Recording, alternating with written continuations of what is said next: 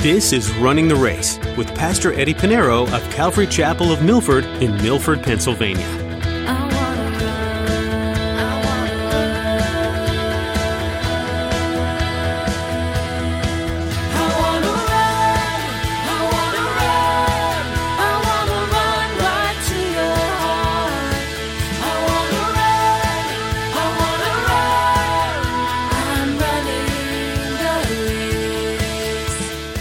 For God so loved the world that he gave his only begotten Son, that the chosen, no, it doesn't say chosen, the elect, it doesn't say that either. So that whoever believes, that's anybody, in him should not perish but have everlasting life. And here's one of the greatest ones when it comes to sharing the gospel. In Romans chapter 10, verse 13, it says this Whomever, whoever calls on the name of the Lord shall be saved. When we share the gospel, we can do it with the confidence that God wants to see people get saved. He doesn't want to see us fail. In today's message, Pastor Eddie will be talking about the importance of knowing some key verses while sharing the gospel. It is important that we have a good understanding of what God's Word says about salvation and who it's for. Jesus came to atone for the sins of everyone, so everyone can be saved. Well, let's join Pastor Eddie in the book of 2 Timothy chapter 1 as he continues his message Be Loyal to the Faith.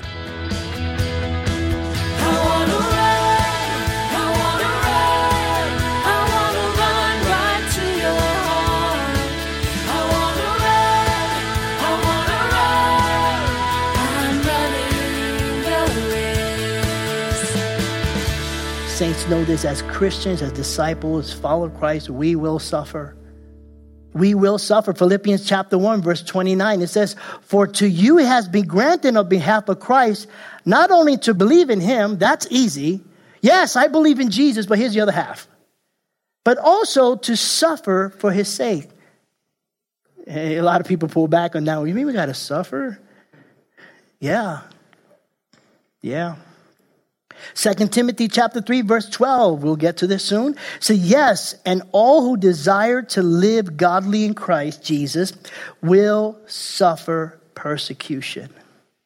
When he said, when Paul wrote this will, is because he's actually learned from Jesus. When Jesus said in John chapter 15, verse 20, remember the word that I said to you, I, a servant is not greater than his master. If they persecuted me, they will also persecute you. This is the master. This is Jesus. Disciples follow. We suffer. We, not only we learn and we're taught, we go through suffering and pain. We go through trials and tribulations. We go through all this and even, even death. Jesus set the example. So Paul tells Timothy, be ready to suffer with me for the sake of the gospel. He said, but share with me in the suffering for the gospel according to the power of God, verse 9 who has saved us and called us with a holy calling, not according to our works. That's important. God's saving and his calling is not according to your works, my works, or anybody's work. You and me and every believer in Jesus Christ, we are saved by the grace of God, not by rules and regulations, not by rituals, not by tradition, not by good deeds. We're saved by the grace of God. You know, it's, it's just in our nature to want to do things good so we can get the pat on the back or think that it's going to, you know, it's funny. Whenever we do wrong, right? Something happens to us. Let's say, you know, a rock fell on your head and you're conked out. Oh, that was the Lord. He was mad at me because I sinned the other day. But if you feel you're okay with God, you, are you're right. This is a good week. This is a good day, by the way. Oh, you're praying and you're studying the Bible, you're sharing the gospel, you get hit by the rock. Oh, that's the enemy. Which is it? you know? But when we do good, you know, we just do good for the sake of glorifying God because we're his, his disciples. We're ambassadors of Christ. Whether things happen good or bad, whether we suffer or not, we do it for the Lord. And we're saved. We're, we're saved by grace, not by works. It's not by religion, not a list of do's and don'ts, but the other half of verse 9, but according to his own purpose and grace, which was given to us in Christ Jesus before time began. It was God's own plan. It was his plan to save us from the beginning, from the foundation. God knew, you know, people think that God is always surprised. You know, oh, let there be light, created heaven and earth, and then Adam and Eve and then they eat of the fruit they sin. Oh, I didn't know that was going to happen. God knew. but because His grace and because His love, He still did it anyway. Still created heaven and earth. He still loved you. And He knew that there was sin. He knew. Just like us, you know, we think like God's going to be surprised when we fail. When we sin, oh, whoa, really? Today? Didn't you do it yesterday? You can do it again today? God expects you doesn't want you, he expects you to fail. It's going to happen. It's going to happen. You know, parents, when you have kids, you let them run around, right? It's going to happen. They're going to break something. it's expected. God knows, but that's why he died on the cross, you see, to save us from when we fail and when we fall. It was his plan, his purpose, and it was by his grace because what? We're saved by grace through faith not by works. Ephesians chapter 2, verses 8 and 9, it says, For by grace you have been saved through faith, and that not of yourself. It is a gift of God, not of works, lest anyone should boast. It's not how many times you pray, how many times you read the Bible, it's not how many times you face to the east to pray three times a day. No, we don't do that because we have to. We do that because we get to. Because then it works. But we've been saved by grace. It is not your good deeds, your righteousness that justifies you before God or that brings you into the kingdom of God, to heaven. You don't get to heaven by good works. Get to heaven by the grace of God. It was because of His grace of what He's done on the cross. When we look at the cross, that is how we get to heaven. Not religion, not the do's and don'ts. It is the cross. Titus chapter 3, verses 4 to 7, Paul writes to Titus, he says, But when the kindness and the love of God, our Savior, towards man appeared, not by works of righteousness, which we have done, but according to his mercy, he saved us through the washing of regeneration and renewing of the Holy Spirit, whom he poured out on us abundantly through Jesus Christ, our Savior that having been justified by what? By his grace, we should become heirs according to the hope of eternal life. It is by his grace. We know that. We constantly need to be reminded because somehow we think once we're saved, okay, we feel that even after being saved that we need to do the good works to score points with God. And we do it because we love the Lord. We do it because He gets glorified whenever we do the things that we do for Him. So we are saved by grace through faith in Christ Jesus. Now, let's look at the end of verse 9 again. Look what it says, which was given to us in Christ Jesus before time began. This was the eternal plan of God. We all have part of the great eternal plan that God has determined before time. He has done this before time. Before creation, before the Lord said, Let there be light, He had this plan. Ephesians chapter 1, verse 4, Paul writes this just as He chose us, He chose us in Him before the foundation of the world. Think about that. Before the Lord said, Let there be light, every single one of us, our names were, were mentioned, was in his heart. He knew that in 2002, on this planet, you would be here. He planned it for you to be. He created you to be here. He created you for his glory. That's the purpose why we created. I had always people from my job would ask me, well, why did God create us anyway? Because he loves us. And of all creation, he, we're the only created beings that came out of his image. Because he loves us, that's why. He loves us. Now, when we think about before time and God is chosen, you know, we get to that, the hyper Calvinistic views and Arminian view, and people would say, well, I believe we're chosen, that there are those that are chosen, and, you know, and then you get to, you know, the question, the sovereignty of God or man's free will. Which one is it? Because that's what this points to. When it talks about the sovereignty of God, it is God who chooses. God can choose whomever he wants to choose because he is God. And then we get to the choosing, you know, we always think about, well, am I cho- chosen? We'll get there in a little bit. And God chose you. He chose me. He chose every believer in Jesus Christ before the foundation. He chose everyone. He chose, that's why He created us. Think about it. Why would he create? Some people say, well, you know, the Jews actually believe in the Old Testament, believe that the Gentiles were created to bring up the fires of hell. You got some people where, where the Jews and Gentiles would, would think, well, yeah, God chose some to go to heaven, he chose some to go to hell. I don't find that in the Bible. Nowhere, by the way. Because you believe that, then you believe in chosen, right? So you may ask, what about man's free will and the sovereignty of God? And that brings us to the doctrine of election. It's called the doctrine of election, where you have Christians that are from two point of views and they can't understand to put the two together. Because when you read verses for the sovereignty of God, that God choose, and you, you study uh, the free will of man, and you think about it, how does that go together? It doesn't make sense, but it works.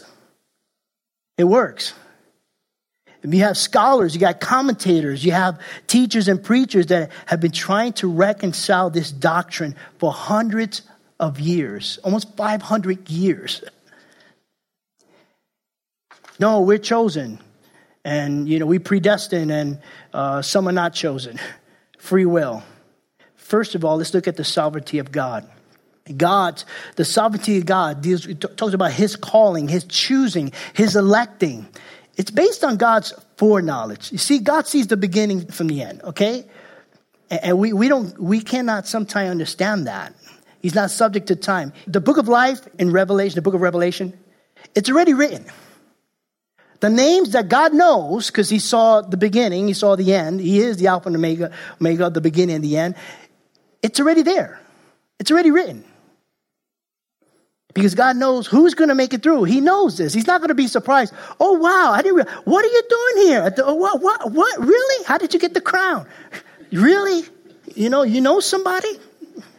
God's not going to be surprised. And we always think that God's not going to be surprised. God knows all things. It's just foreknowledge. First Peter chapter 1, verse 2, it says, elect, elect according to the foreknowledge of God the Father. Okay? Romans chapter 8, verses 29 30. Paul writes this From whom he foreknew, he also predestined to be conformed to the image of his son, that he might be the firstborn among many brethren. Moreover, whom he predestined, these he also called. Whom he called, these he also justified. And whom he justified, these he also glorified. In the Christian life, there's justification sanctification, and glorification. Justification, when we come to Christ, we've been justified because we repented of our sin. Then there's a process of sanctification that leads up to glorification. It's a process.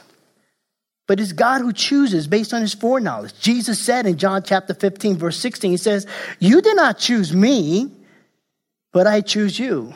And that makes it more difficult, right? If Jesus said that, right? No, I said, Eddie, where are we going with this? We're just talking about the sovereignty of God at this time. The sovereignty of God. So, God is the one who chooses, He's the one who calls and elects. He's sovereign, He calls whoever He wants to. Now, however, there is the sovereignty of God, but that does not negate, that does not eliminate the free will of man. We have a free will. You can choose right now, it was your decision to come here. It's your decision to accept Jesus Christ as Lord and personal Savior. It was a free will. The Lord didn't make you, God didn't force you. He didn't take your arm behind your back and say, Uncle, yeah, accept me. You know, He didn't do that. We have a free will. We find that throughout scriptures in Joshua chapter 24, verse 15. Joshua said, And if it seems evil to you to serve the Lord, choose for yourselves this day whom you will serve. And he goes on, For me and my house, we will serve the Lord. Jesus, when he saw Jerusalem, he came to, to save the lost. He looked at Jerusalem there in the Garden of Gethsemane, looking at the walls, a beautiful Jerusalem.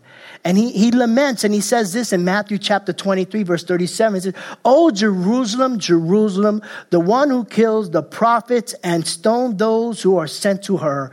How often I wanted to gather your children together as a hen gathers her chicks under her wings, but, but you are not willing. There's the free will. Mark chapter 8, verse 34.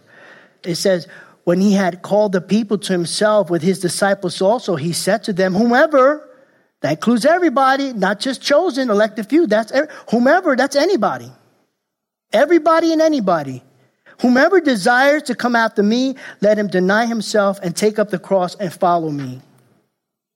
John 3:16, we know that verse, right? Very popular verse. You see that in, in the sports arena. For God so loved the world that he gave his only begotten son that the chosen, no, it doesn't say chosen. The elect, it doesn't say that either. So that whoever believes, that's anybody, in him should not perish but have everlasting life.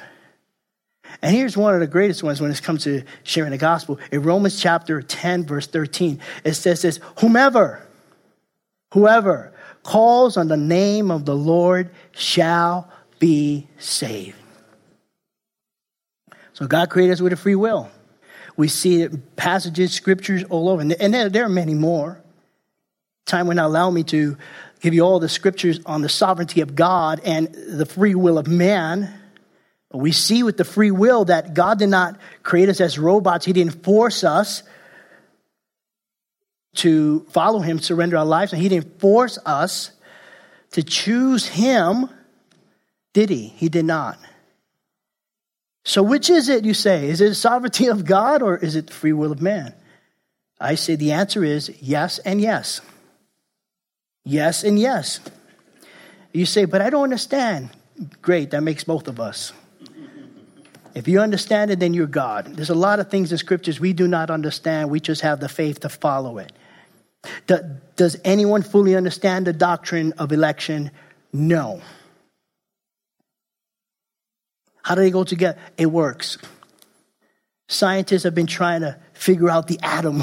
How? Some scientists actually committed suicide because they couldn't solve the problem. It's a lot of things, if we look around the world, that don't make sense. If you understood that, then you would be God. A professor said this If you try to explain election, you will lose your mind. But if you try to explain it away, you lose your soul. It just works. You have two that are trying to find each other. Say, listen, yes and yes. It's both. It's the sovereignty of God. The way I look at it is that God chose everyone from the foundation of the world. And he gives man the opportunity to come to him. Free will.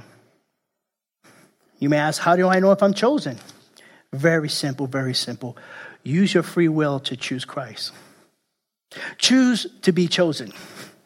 Okay? It's based on faith. That's what I believe. Listen, everything we believe in faith. How do you explain creation? Faith. Were you there when Christ was on the cross? No. Did you see it? Faith. Did you see the empty tomb? Faith. Do you see air that we breathe is there? You see it? Faith. It's just faith. It works. Hey, I'm chosen because I choose to be chosen. Very simple. And I just accept it by faith. And don't don't argue. I have so many people come to me uh, when I was pastoring in the city. I had a few that were very hyper-Calvinistic, and the hyper-Calvinistic are like that, predestined. Oh, they weren't chosen. That's why they didn't accept Christ, they weren't chosen. And you know that because, how do you know that? How do you know that?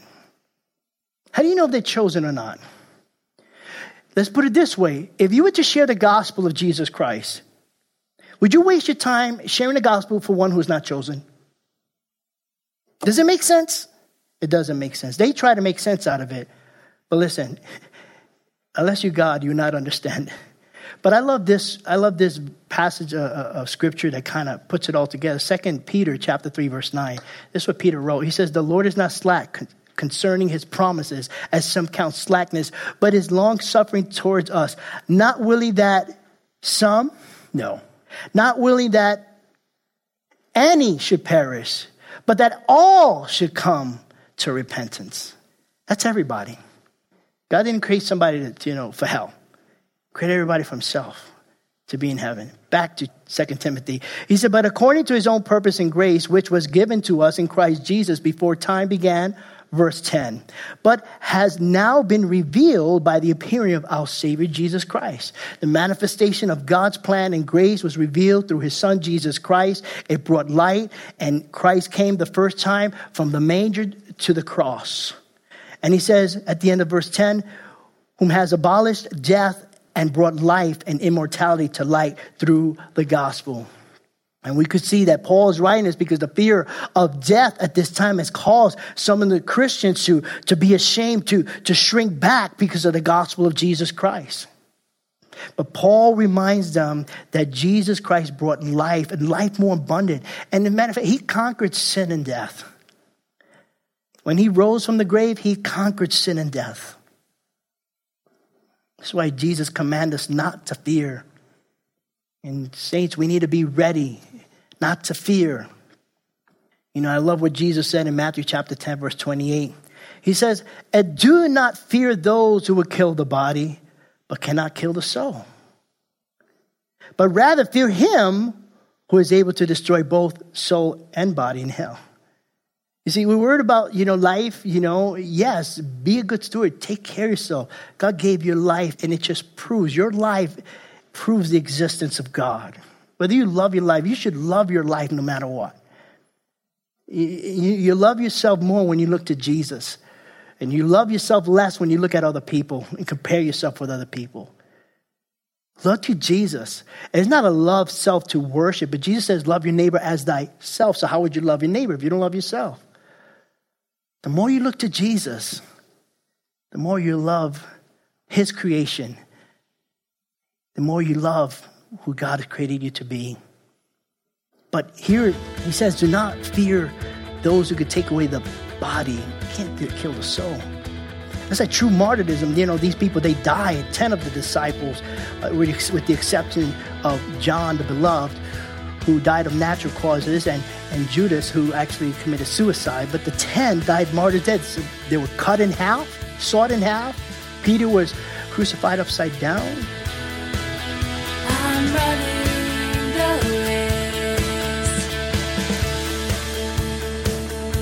You've been listening to Running the Race with Pastor Eddie. Have you ever wondered why there are so many letters written in the New Testament?